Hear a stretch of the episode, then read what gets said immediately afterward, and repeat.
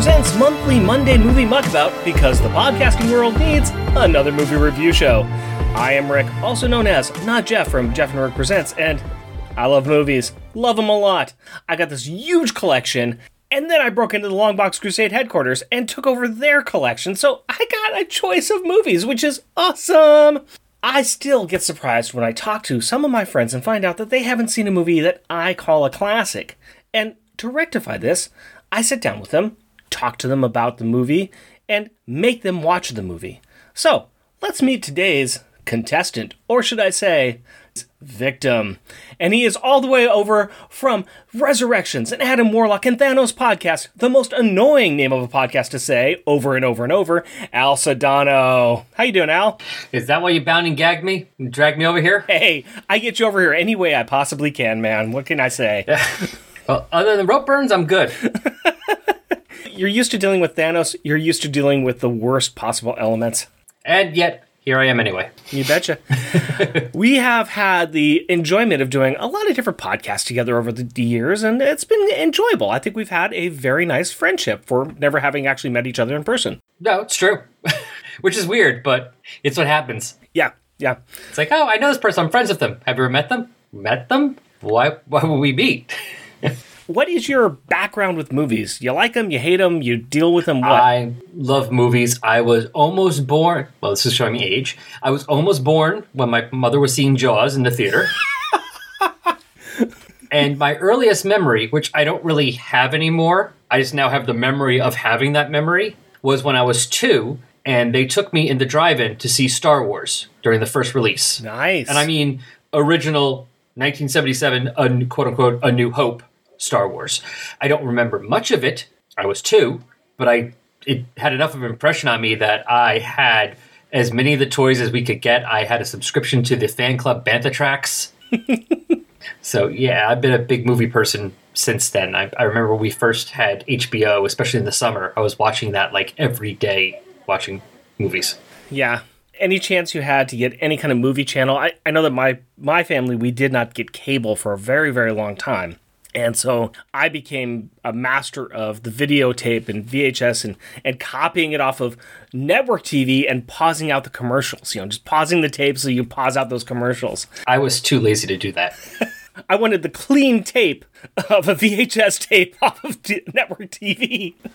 for the longest time, we had, I guess you could say pirated HBO, but not really. We moved into our house when I was like 11, this one house we lived in for like several years.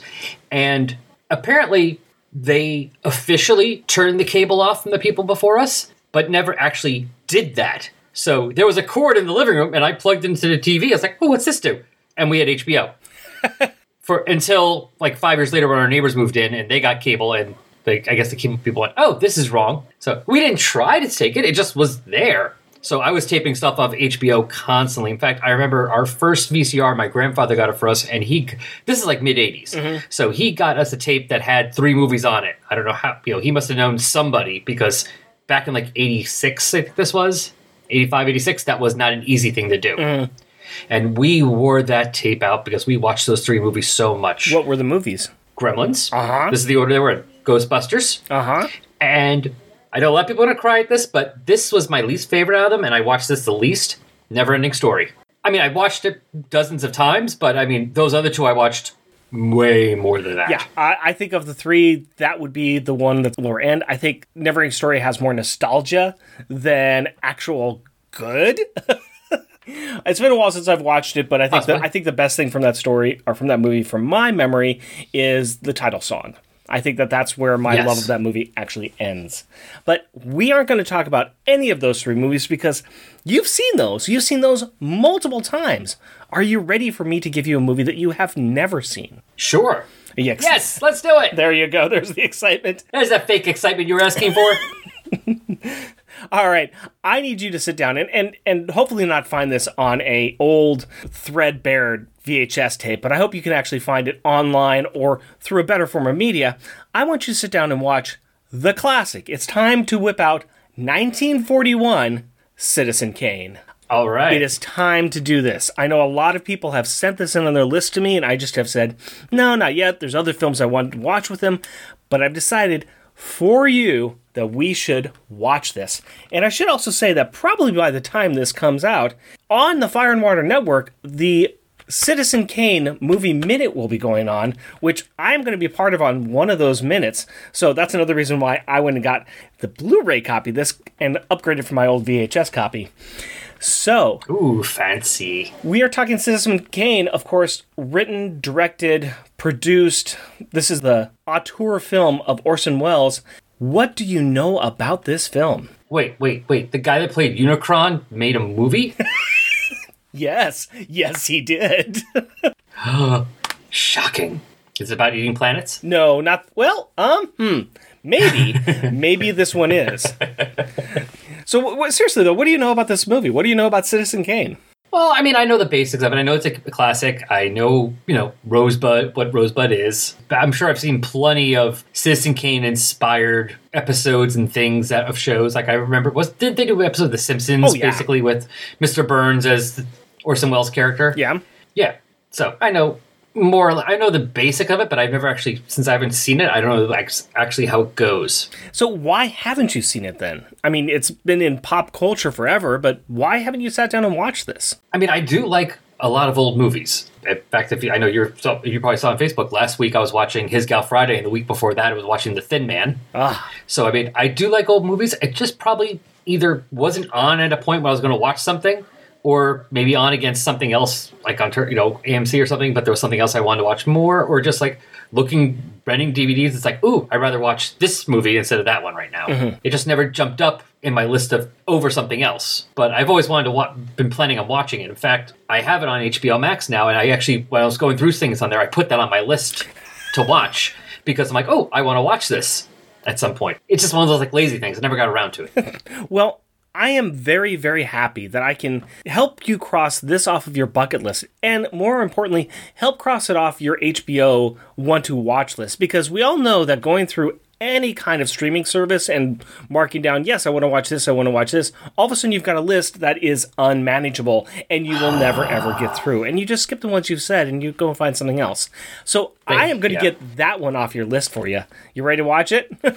yes, I am. All right. While you are watching it, we are going to step back and go back in time and listen to the trailer for 1941's Citizen Kane.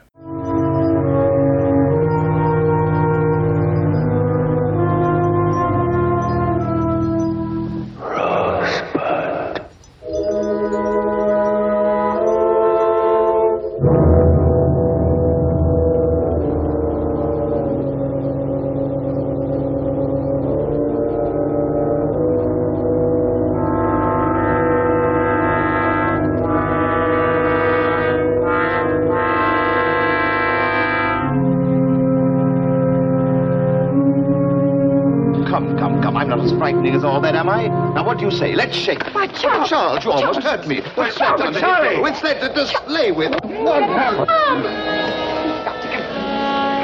You're... I'm sorry, Mr. Thatcher. What that kid needs is a good thrashing. That's what you think, is it, Jim? Yes. That's why he's going to be brought up where you can't get at him.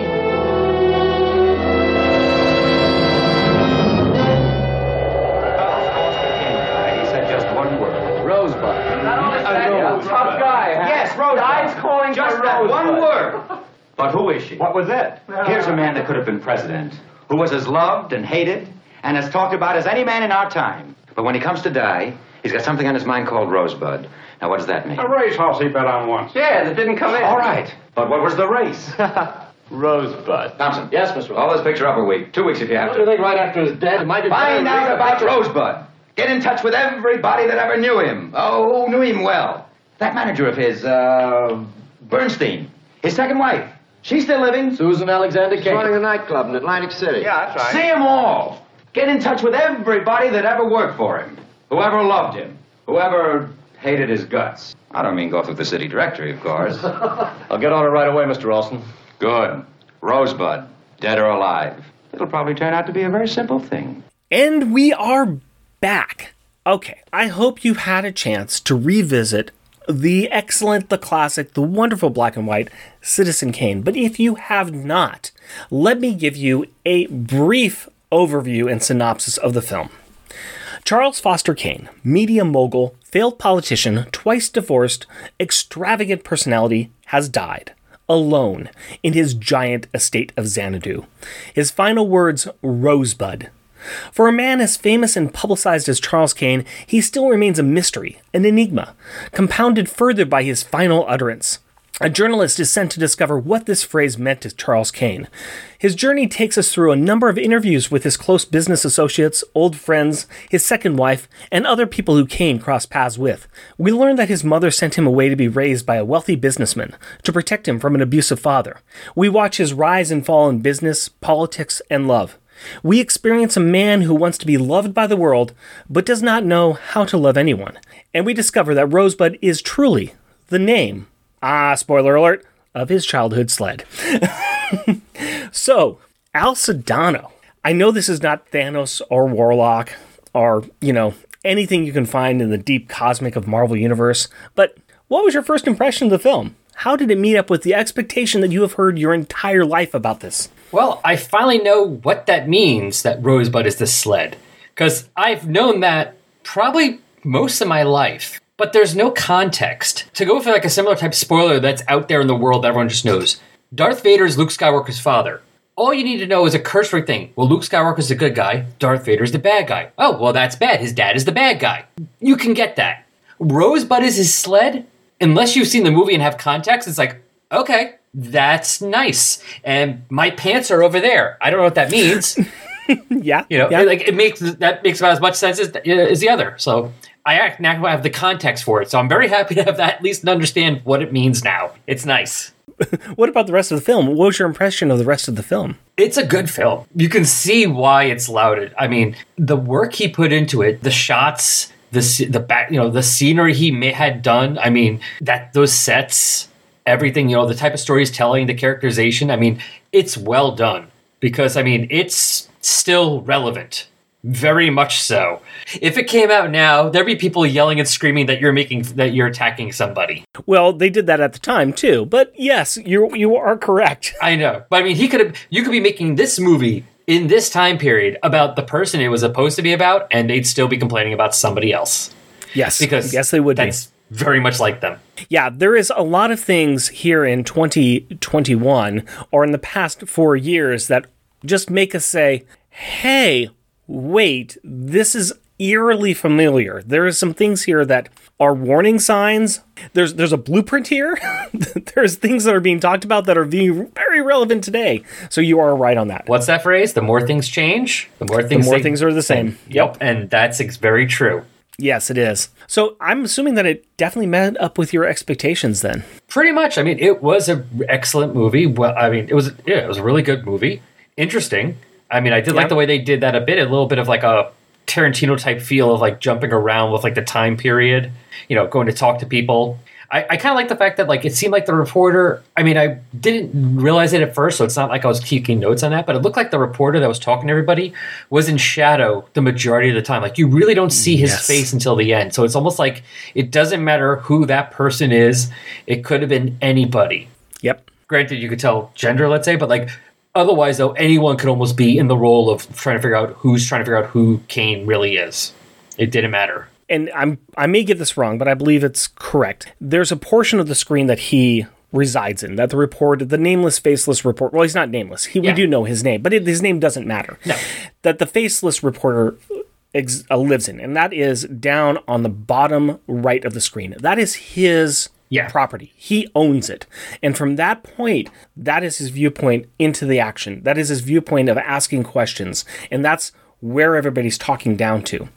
So yes, he exists as us asking the questions. He exists as us finding out about this person's life who we all know, but we really don't know. You, you nailed one of the things that's in there, one of the, the kind of hidden through lines. And it starts at the beginning where they have the newsreel that they're watching and they're having the discussion about who is Charles Kane. And all of those characters are in the shadows because they're the nameless voices. And if I start to talk about this scene too much, I do apologize because there is something going on right now by the time this comes out that's called the Citizen Kane Minute and it's being done by the Fire and Water Network. that's right i heard about that Ryan yes. Kelly, and I am on the third episode of that talking about that scene. I'm talking about the five minute scene between uh, 10 minutes and 15 minutes, and that scene I love because that is the pivot of the movie. But you have a lot of characters in there that exist, all the news reporters, the Greek choir that is asking the questions that are pointing out and kind of laughing about and trying to figure out who this person is. And they're asking the questions that are going to lead us through the rest of the film. The reporter is probably the best person in this film. He's the person that we know, we find out, or we live in the most, but we know nothing about yeah, because we- they don't matter. He's faceless. It doesn't matter. I mean, yeah, he has a face. We see it at the end, but like, there's nothing about him. There's no. He has no arc. He has no characterization. His job is to just go and ask the questions and then sit back and let the story be told. He's just Mm-hmm. a tool so they can tell the next story. He's like the book from Tales from the Dark Side. He's just there to open up and go, the next story is, here we go. We should mention too that the reporter is is played by William Alland, and that's Jerry Thompson, and he is the reporter that goes on and does all of these questions. He's also the narrator for the news on the march. So we don't and we don't care. It doesn't matter. The story is not about him, and I think the fact that he is bland and faceless and and just generic is great. And the fact that he is able to kind of push back on certain people and say, "Well, this isn't what I need," and he's able to ask tough questions and and be annoying. He's he's the good reporter for that. But that leads us into the other characters in this story, the real characters of the story. But real quick, before that, I want to say one thing that's kind of interesting about him. On IMDb, when you look up Citizen Kane, he has no picture. Yeah. So they're just keep. It's, apparently, it's going on even now. He's like, nope, doesn't matter what he looks like. Nope, does not matter at all. We should start off with Orson Welles, the director, the auteur, the writer, and the main star of the film himself. Larger than life, and he's presenting a character that's larger than life. What did you think about his performance and his portrayal? yeah, he was trying to be boisterous. He was which he was going for, going for very like you said, large. He was trying to go for a larger than life. I am this huge, immense thing. I more liked it when he was doing the smaller stuff, like when he's at the end his wife leaves him. He gets really angry and then starts smashing everything. It felt like sometimes, a few times in the movie, he was coming across as too likable. Mm-hmm. And there, so there were a few times like when it's like I was, I wasn't sure. I'm like, wait, is he supposed to be? Is this supposed to be something about he's kind of a problem from the beginning, or does he get corrupted by it? Because like I'm kind of liking him early on. You know, we're gonna live in this newspaper. We're gonna do this, and here are things we're trying to do, and and then like they're saying things about him around that time too. It's like, wait, should I still be liking him or not? Because I'm not sure yet. You're not really. You're kind of tell. At times, it felt like they were telling me I shouldn't like him when I still was kind of liking him. And then later on, by the characterization, he got me to liking him. But I think at times he was doing a little too good a job of being likable. Maybe that was intentional. Well, but let's talk about that though, because Kane is presented as being a villain in certain lights because he is the epitome of the capitalism. He has squashed all the little guys. He has gone for power and fame, and he's the boogeyman, the straw man that we all kind of hate. Yeah, he's just buying stuff to have it. He doesn't want it. He just wants to have it. Sure. But at the same time, does that necessarily mean that he is the devil? Or is he just a person that is trying to do something? In his case, is he is somebody who is trying to actually be loved and he doesn't know how to be loved because he's never experienced, or when he did experience love, It didn't go very well. Yeah. well, he, he experienced love by his mother, but his mother threw him away. And from that point on, he never learned what it was. So we should feel sympathy for him. We should like him sometimes. Some of the things he does are the right moves. Some of the, I mean, tough but fair. So I think that Orson Welles might do a you know the fact that you're noticing that you find found yourself liking him i think he did a good job with that because he was trying to be a little less cookie cutter. Right. You can you can easily make Darth Vader by putting him all in black and having him show up and do bad things, and you can have Luke dressed all in white and have him be the white hat. But aren't we don't we like Han Solo a bit more because we shouldn't like him, we should hate him, but we like him because he's a little good and a little bad. So that's what you have with Charles Kane too. Yeah, no, it's true. I can. Yeah, like I said, it just felt it just felt like at times when they were when they were telling us he was bad, and Yeah. you know, like the, like the other characters, and I was like, I wanted them to more do that earlier on, and instead of telling me he's bad, show me he's bad at times. Yeah. you know, But that's part of it too, is that we also are limited in scope with what we're going to hear Well, from yeah. the reporter. we're only getting bits and pieces. We're not getting uh, you know the entire life story. We're getting chunks of it. Yeah, which is another fun part. You know the story at the beginning when you get the news of the You get the march. entire life, yeah, or the overview. Yeah. Well, you get the entire life, and then you realize it is an overview. Yeah, and it's just the public kn- knowledge of it. It's not the inside stuff. yeah. It's not the real story. we we talked a little bit about Orson Welles as the character. We should talk a little bit before we go into the other characters. Let's talk a little bit about how did he do as a director with all this material. Oh, director! I def- definitely good, excellent as a director. I mean, that was the shots that he did, the way he had everything set up to make it look. I mean, the thing that really I loved is especially was like towards the end when we're in Xanadu, and his wife's sitting there by the fireplace, the second wife doing the jigsaw puzzle, and he goes to sit down in the mm-hmm. chair, and like all you could see in that room because it's so dark because it's huge is the fireplace, the chair, and a couch, and they're all like what twenty feet away from each other. Yeah. He just wants these things because it's the most expensive, not because they're the Yeah. best, but because they cost more. Yeah. But not just, but it's not just about that part. I'm just talking about the fact that he set up these giant set, these giant scenes of the scope to show what this guy had and what this guy possessed. And I mean, like that ending shot where you, well, not the ending shot, but when they pull out all of his treasures. Yeah. I mean, that had to be an influence on Return on Raiders of the Lost Ark. Yeah.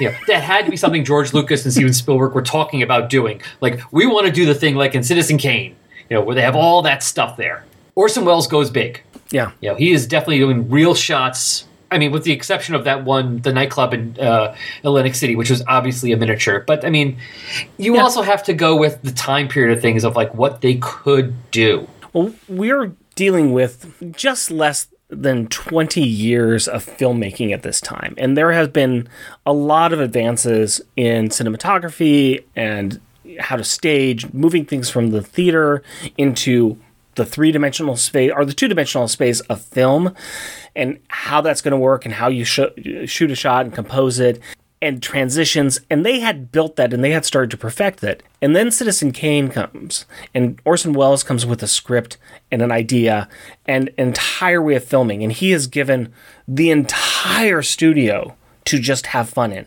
He was sent in and he just was given anything and everything to play with and he's like i'm using it all i have ideas i have thoughts and i'm going to use it all and he reinvented the way people made films I was about to say I didn't get a chance to look up on certain like on this part, but I was going to say is as I'm watching the movie, I'm like, you know what? I'm not sure what it was, but I have a. I'm like, I'm watching this. I'm feeling like there's got to be things that for film that probably were invented because of this film. That he, Yeah. you know, ways of doing movies, filming movies that were never done before, that he made up for this movie.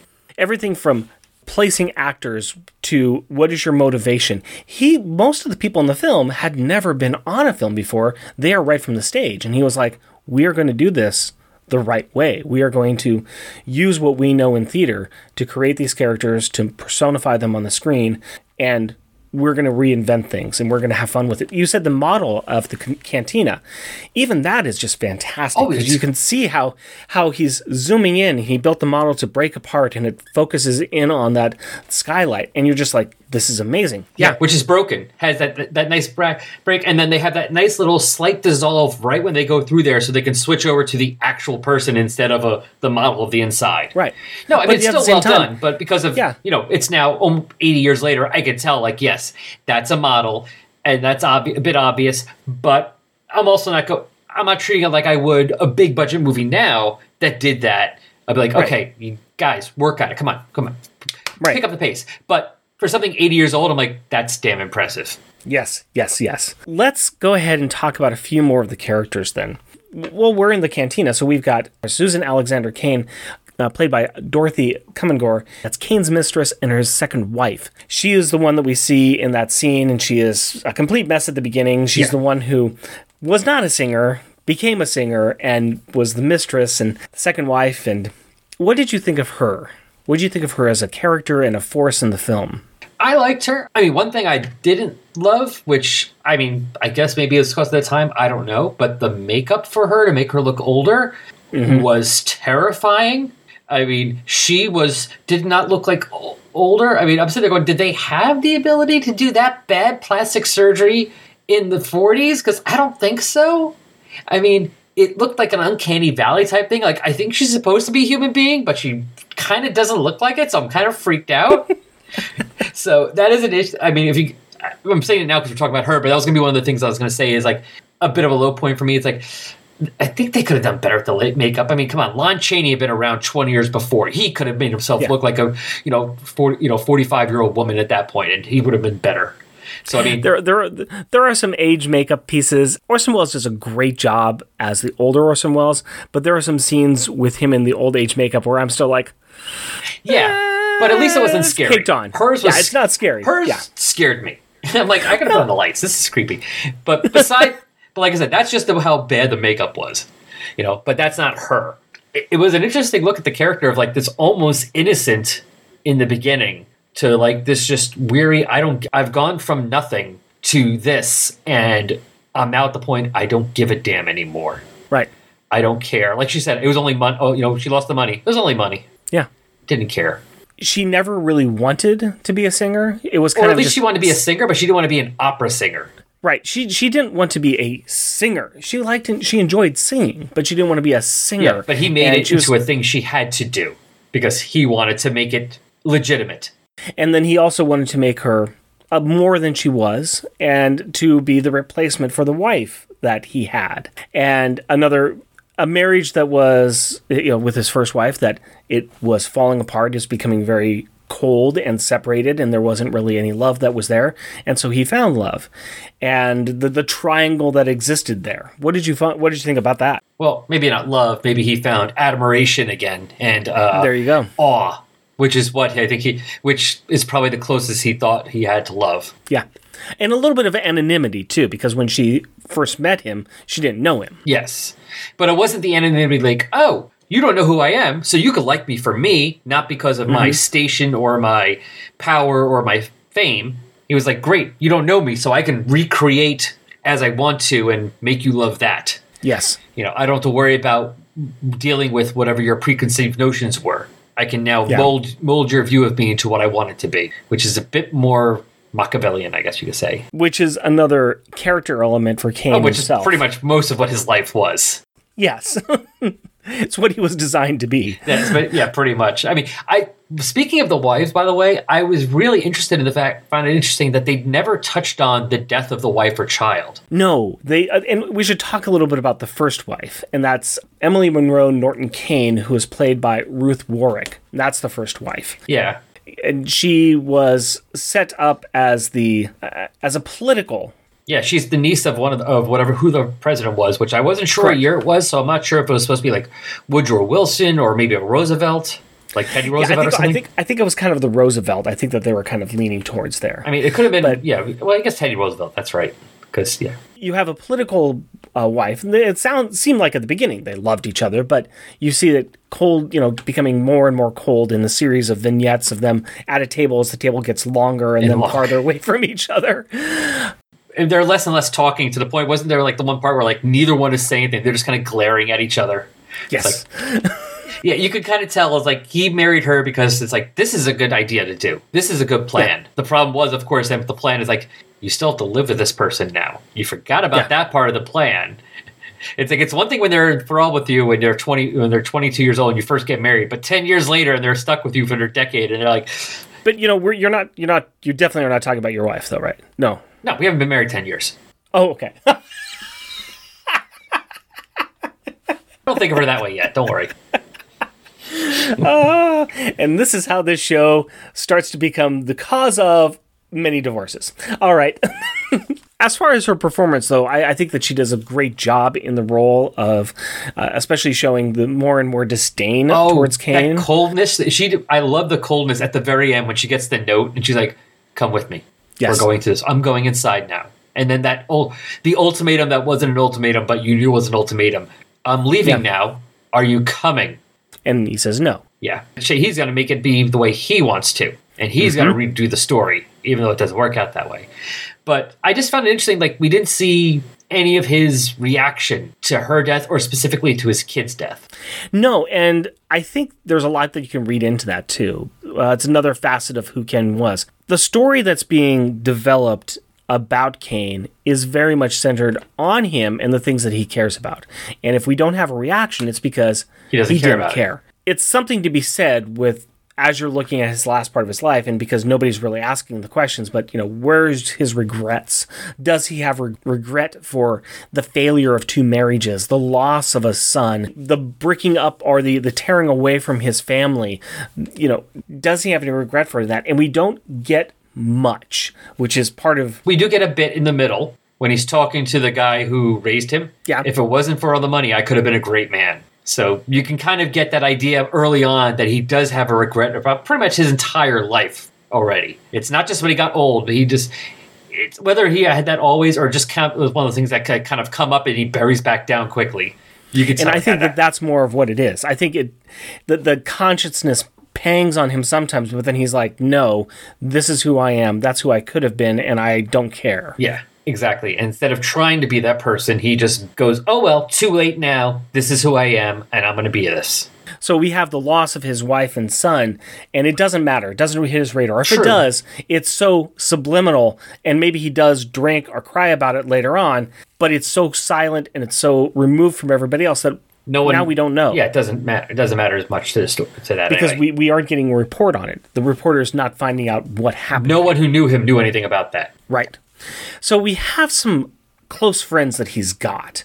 We've got his closest friend, Jedediah Leland, played by Joseph Cotten. This is Kane's best friend. This is the guy who the, the reporter goes to and, and finds and starts talking to, and this is kind of his bosom buddy, especially at the beginning when he's Yeah. when he first takes over the newspaper.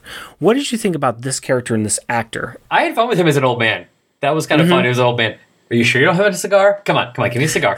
Listen, wrap him up. Say it's a toothpaste, okay? Just send me up the cigars.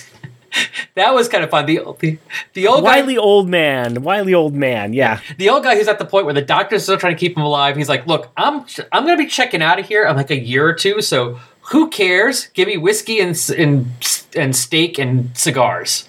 Yeah, yeah. I want to enjoy the finer things while I still can because I'm on the way out. I'm not 45 trying to live another 30, 40 years. I'm like 85 years old, and the life expectancy at this time is like 80. Yeah. So who cares at this point? Which I can understand, you know. and early on, he is the fellow frat brother, the, the fellow partier, the, the guy who's going with him on these this wild adventure and is there and enjoying it until he starts to grow up. He starts to realize there is consequences to this, and I have a conscience, and there's only so much I can do. Yeah, well, that's why he saves that proclamation, the Chekhov's proclamation, which you knew was you knew was coming back at some point. And Yeah. then when he sends it back to him, Kane just shreds it, and it's like you, you know he's got. that- It's like that's like the signs. Like, yeah, anything that he had before, when he said I could have been a great man, and he thought about it, maybe that's he's completely killed that inside of him now. He's like, I don't care. What do you think about the relationship that's there? I think that there's a few levels that could also be there as well. That there was a a love that he had for him, that a caring that he had for him, and it's just another read into it what you will, but it's another it's another friendship, it's another lover, it's another close person who Kane easily throws away. it's probably the person he cared about the most. It seemed like the person he cared about the most was his best friend. And again, it had its limits. It might have had more limits mm-hmm. that, you know, he might have had more room than anyone else, but it still had its limits. Mm-hmm. Do what I want. At the end of the day, I'm going to give you some room to do what you want to do and move around a bit. But at the end of the day, we're still doing what I want because if we don't do everything I want, you're out of my life. And sure enough, I'm going to make her be an opera singer. I'm going to build this opera house to put her in and everything. And if you don't love it, get the hell out of my life. there's a lot of different parallels I can think about with this, but I think the best way I can talk about it is you can have a friend who is incredibly intelligent, charismatic, a leader, and you can. shucks. I no. oh. Anytime, my friend. Um, but but then you can also have a you know you've got a best friend who supports you and is smarter than you on some levels and can be your moral compass and can be pointing you in the right direction and is not afraid to speak truth to the power. The catch of that relationship is that the powerful man needs to be willing and able to listen to that friend. And even if he doesn't agree with him, and even if they shout at each other, he has to be willing to accept the counsel that he's been given. And this is once again another point where he could have, Kane could have been a great man if he had listened and accepted some of the counsel that his friend was providing him. Yeah, but he didn't want to because he only wanted the counsel that said what he wanted to hear. He wanted Bernstein's counsel. Yeah. Yeah. And I mean, I like Bernstein. Ber- hey, hey, Bernstein was a smart guy. Bernstein knew where his bread was buttered, and he did what he had to do to keep it going. I mean, he still could tell those things about Kane, but he's like, whatever. It's not my friend. Whatever. I just work for him. and and that's and that's a little bit of the difference is that and we're talking about Mr. Bernstein played by Everett Sloane and this is another character who we see is close to him but he's more of the yes man and he's willing to sacrifice his conscience for the money, and he's fine with it. He can sleep well at night. He's not going to, he knows where the business end and the friendship begins, and he's willing to always sacrifice that line. And he knows Kane is not his friend, so he's not worried Right. about it. Unlike with Leland, who is a friend and he considers Kane a friend. You know, Leland's like, look, I know we're not friends. You know, you're rich and you're happy, so therefore you're going to be nice to me. That's awesome. I'm going to love that. Yeah, yeah. Take me out to dinner and stuff. That's great. You know, mm-hmm. I'm going to have fun and enjoy it, but I don't do what you're going to do. I don't give a damn. You know. At the end of the day, if you're gonna, you know, if you're gonna fire me, I'm like, all right, I'm gonna get another job. Give me my severance, Yep. and I'm out of here. Let's talk about some of the, the the scenes of the movie. Is there any scene that really stuck out for you as a great scene, or something that really you really sunk your teeth into, and you just felt like this is this is the part of the movie that I love? uh, like I said, the, every the stuff in Xanadu, that huge house, that huge ominous feeling of this this is empty and yet fill you know house that still apparently had a dozen people staying there, and yet it still felt empty, and because it was everything was this like huge, and then. And then, of course, the other ending scene that they have, like I said before, when he's having, he actually does have an emotional reaction to something because everything else before he was like, eh, whatever, I don't care. I can go on to the next thing. My wife leaves me, I got a replacement here. I'll buy other friends, I'll buy other newspaper writers. Doesn't matter to me. But when that second wife finally left him, he almost had a human reaction to her. She like, I mean, you could see she almost reconsidered for a second there, until he's like, "You can't do this to me." And she's like, "Of course, it's always about you. It has nothing to do with what I, I'm wanting. You're only saying these things because you want. It's what you want. You're not caring about whether or not what you can do is what I want." And then he had that temper tantrum. It's like there's act like it all came out like the lifetime of everything just exploded from him, and I that was pretty cool. I was like, "Oh damn." the scene at the end there, their confrontation in her room, the the staff that are hiding just outside of uh, eyesight, that are hearing this, that are experiencing it, and the destruction of that room that occurs afterwards, the absolute demolishment and rage, and and it's not a young man's rage; it's an old man's rage, which is again kudos to the acting that of Orson Welles because he he withholds a bit. He he's very stiff about it but he's also the, the rage of a child. Yeah, which is well because it's been held up. I mean, since the last time he probably had rage, which is probably the one we saw when he attacked the guy with his sled when he was like eight years old. Yes, yes. So it's a little bit of both. It's a it's a child's rage coming out of an old man. On the opposite side, and this is going to be harder probably, but was there any scene did not really grab you or that you really had really struggled with? See, I'm trying to remember um, something too bad. I'm having trouble remembering. Well, I think you mentioned one thing, and you thought that uh, some of the model work it seems dated. Oh, okay, okay, yeah, something like that. Yeah, that's true. Which, which I mean, which I mean is, you know, it's it's it's a fair cop that we can say. But is there anything else along those lines that you that just didn't work for you? like like we said, we both said some of the makeup wasn't the great. You know, had some issues, and while the model work we can give more excuses to. The, the makeup, I mean, like I said before, Lon Chaney had been doing amazing stuff 20 years before this. So there was no excuse to not have decent makeup for what they were trying to do, which is just look older. Not they were trying to make him a wolf man or a phantom of the mm-hmm. opera. They were just trying to make people look a little older than they were. So there was that. I wasn't sure actually in the beginning that the fa- like like is the mom just getting rid of him because the father like I couldn't tell 100 percent like wait is the father abusive or is it just that because I wasn't sure really until like they said something at the end he says something like oh maybe he is abusive or because I wasn't sure if mm-hmm. it was the mother trying to save the kid or the mother was just like get rid of this child so I can have a life. the the way that it was is that the mother was getting rid of the child because the father was abusive. She did love she did love Charles. It just was that she could not protect him and you also felt too that there was a little bit of coldness in her as well. Oh yeah, I definitely. But I wasn't sure if the coldness was because she had to let him go or because she was cold. I, I think there was she was a little cold, and also it was there probably was abuse there as well, and it was her own shield and defense against the husband. Because I was just thinking about that before. It's like I kind of wanted to know though, for like knowing about Kane, was he coming from people who were cold? And the mom was just like, "Great, get rid of this, so I can. I don't have to deal with the child anymore." Or was he coming from? Or was this the unintended consequences of mom trying to save him?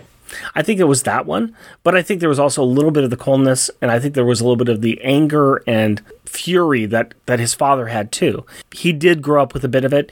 There was some of that in his genes. He was taught how to conceal it, never to control it. Hmm. Okay, I can go with that.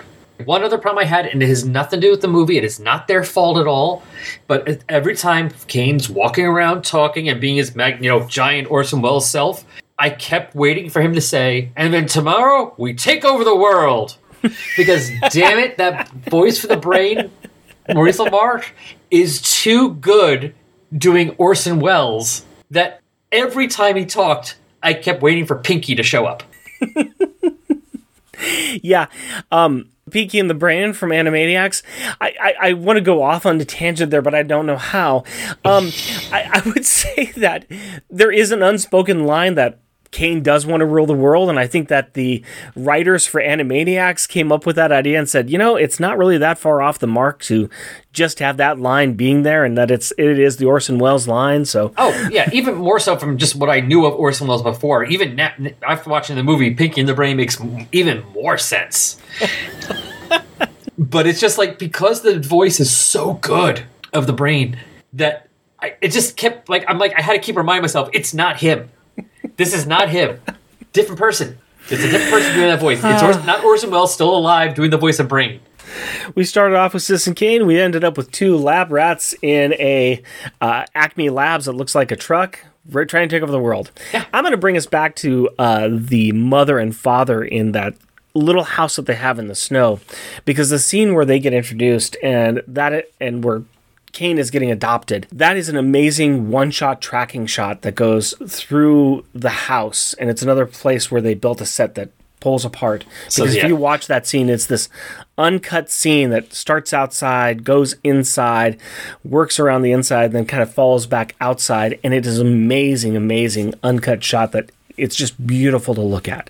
And once you go back and kind of review it, it's it's just an amazing shot. and finally an actor that I mean I I decently well know. It's not like I'm a connoisseur, but I do know enough older movies. I've watched enough older movies. I do know most of the time I'll at least recognize one person. But obviously, but I mean, in this movie, except for Orson Welles, I didn't really know anyone else, except mm-hmm. for I found out later I know the mom, Agnes Moorehead, aka Endora, Samantha's mom from Bewitched.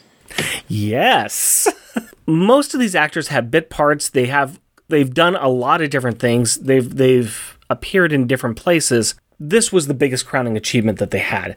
You're right. Agnes Moorehead, she had a very long and interesting career and she is known very well from her role on Bewitched. Yeah. So I'm like, oh, I know who that is. I got all excited when I saw that at the end. when I looked it up, I'm like, oh, I know who you are. That's awesome. It's Endora. as we start wrapping things up here, is there any other scenes or anything else you want to talk about? I mean, we are being very small with what we're doing here on this podcast. We are not Citizen Kane minute breaking things apart into the into the minute chunks and just expounding on them. We're just giving a, a very large overview for a first time viewer. But is there anything else you want to talk about? uh, one thing I liked, I liked the butler at the end. Talk about mercenary. Yeah. That was like the perfect person working for Kane at that point. I don't care. Give me, you know. Yeah. Oh yeah, I know what Rosebud is. Give me a thousand bucks and I'll tell you. Yeah. Yeah. He mentioned it once. I like that guy. You're you're a bit mercenary, aren't you? Yes and no. Yeah, you got a guy who, you know, if there was a non-disclosure agreement, it it's dead and buried now, and he's in it for the big buck, and he's fine with Yeah. it. He's put up with this for a long time, and he's ready to talk to the He does not tabloids. give a damn. no, but he was entertaining. I like that. that yeah, he you know, was. and it was kind of funny. Like everyone else was like had different feelings about him. It was complex. Some loved him and still loved him a bit because she was crying. You know, she was still very upset he died. And he's like, yeah, another old guy dead. Who cares? yeah, Paul Stewart playing Raymond, and he was just Weasley enough. Yet at the same Yeah. time, he could wear a tux. So I mean, he's Yeah. the perfect guy for that role. He, they probably got they probably have got him from Jersey. yeah. Was, hey, It almost went by you. It almost went by.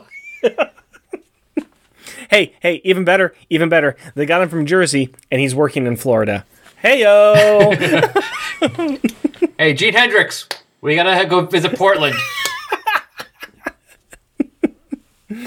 but no, he was a good, he was a nice bit of comedic relief, you know, because this is a serious movie. yes, I mean, there's not action. There's not a lot of uh, com. You know, there's some light moments, but there's not a lot of comedy in this. It needed that. It needed that comedic, you know, comedy relief, and he did a good job at that. There, there are moments in the film that do release the pressure for you. This is not an ongoing pot boiler where it's it's continuously building and building, building. It's Yeah. telling a story, and it's got the light, it's got the dark. It does a good job of relegating the two. At the same time, this is not this ain't comedy. This isn't, you know, Adam No. Sandler film or something like that. So it's just there's a a good enough release every now and again with some jibes, a little little bit of slapstick, just a little bit of fun, and he was one of those good parts in it. Yeah, yeah. Well, like I said before, like with the friend Leland, you know, when he's an old old guy, you know, that was a nice little comedy, really, you know, comedy moment too to kind of, like you said, release some of that pressure. Yeah. because we're talking about some serious stuff. So now we need to let it go a little bit. just a little bit, just a little bit. Well, Al, I've enjoyed talking to you about this, but we got to let the fine folks go. But before we do that, we got a couple things we got to take care of. The first one being, how many full bags of popcorn are you going to give this film? Now it's one to five, one being horrible, five being Citizen Kane. I mean, five being the best thing you've ever seen. so, no halvesies here, but what are you giving this film, this classic movie from 1941? Okay, so no halves. No halves. Well, remember, point seven two eight five three is not a half. You know, this is Longbox Crusade. You may try to come to Portland, Oregon, but you know, we will send the Longbox Crusade regulars down to Florida to break your kneecaps if you try to break their system of rankings. You are no Joe November, sir. well, since I can't do halves, I'm gonna have to round because it is a damn good movie. But there are a few, there's a few issues, and also the fact that it, it's an older one. Mm-hmm. So sometimes you have to deal with the fact that older ones. It does have a little bit of sometimes there's a bit of lagging. Yeah. And I'm not talking like I need something like cut edit every five seconds or else you're gonna lose my interest. But sometimes it does. They do dwell on things Sure. a bit longer. Sure. So I would normally probably give it something like a four and a half, but I'm gonna round then because I don't uh, I don't like going claiming everything's perfect. So I'm gonna go for straight up four, Okay. All right. which means still a damn good movie yeah. and worth watching. Just in, either if you're interested in history of film because it is historical the fact of stuff created mm-hmm. or for you know how it was done, or just for the fact of like watching this going, wow, this crap has been going on for 80 years.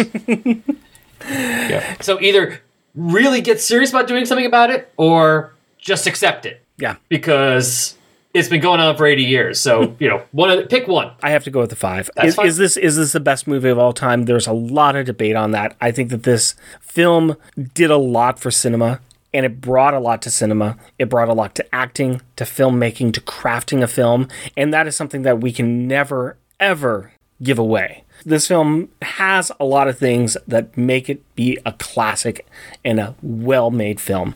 And you're right, there are things that drag on it. There is the farther we get away from the source material on it, the farther it is. This is not a film for everybody. It's a film that, if you are a film lover, you should watch at least once in your life, if not multiple times, just to remind yourself how to craft a good film.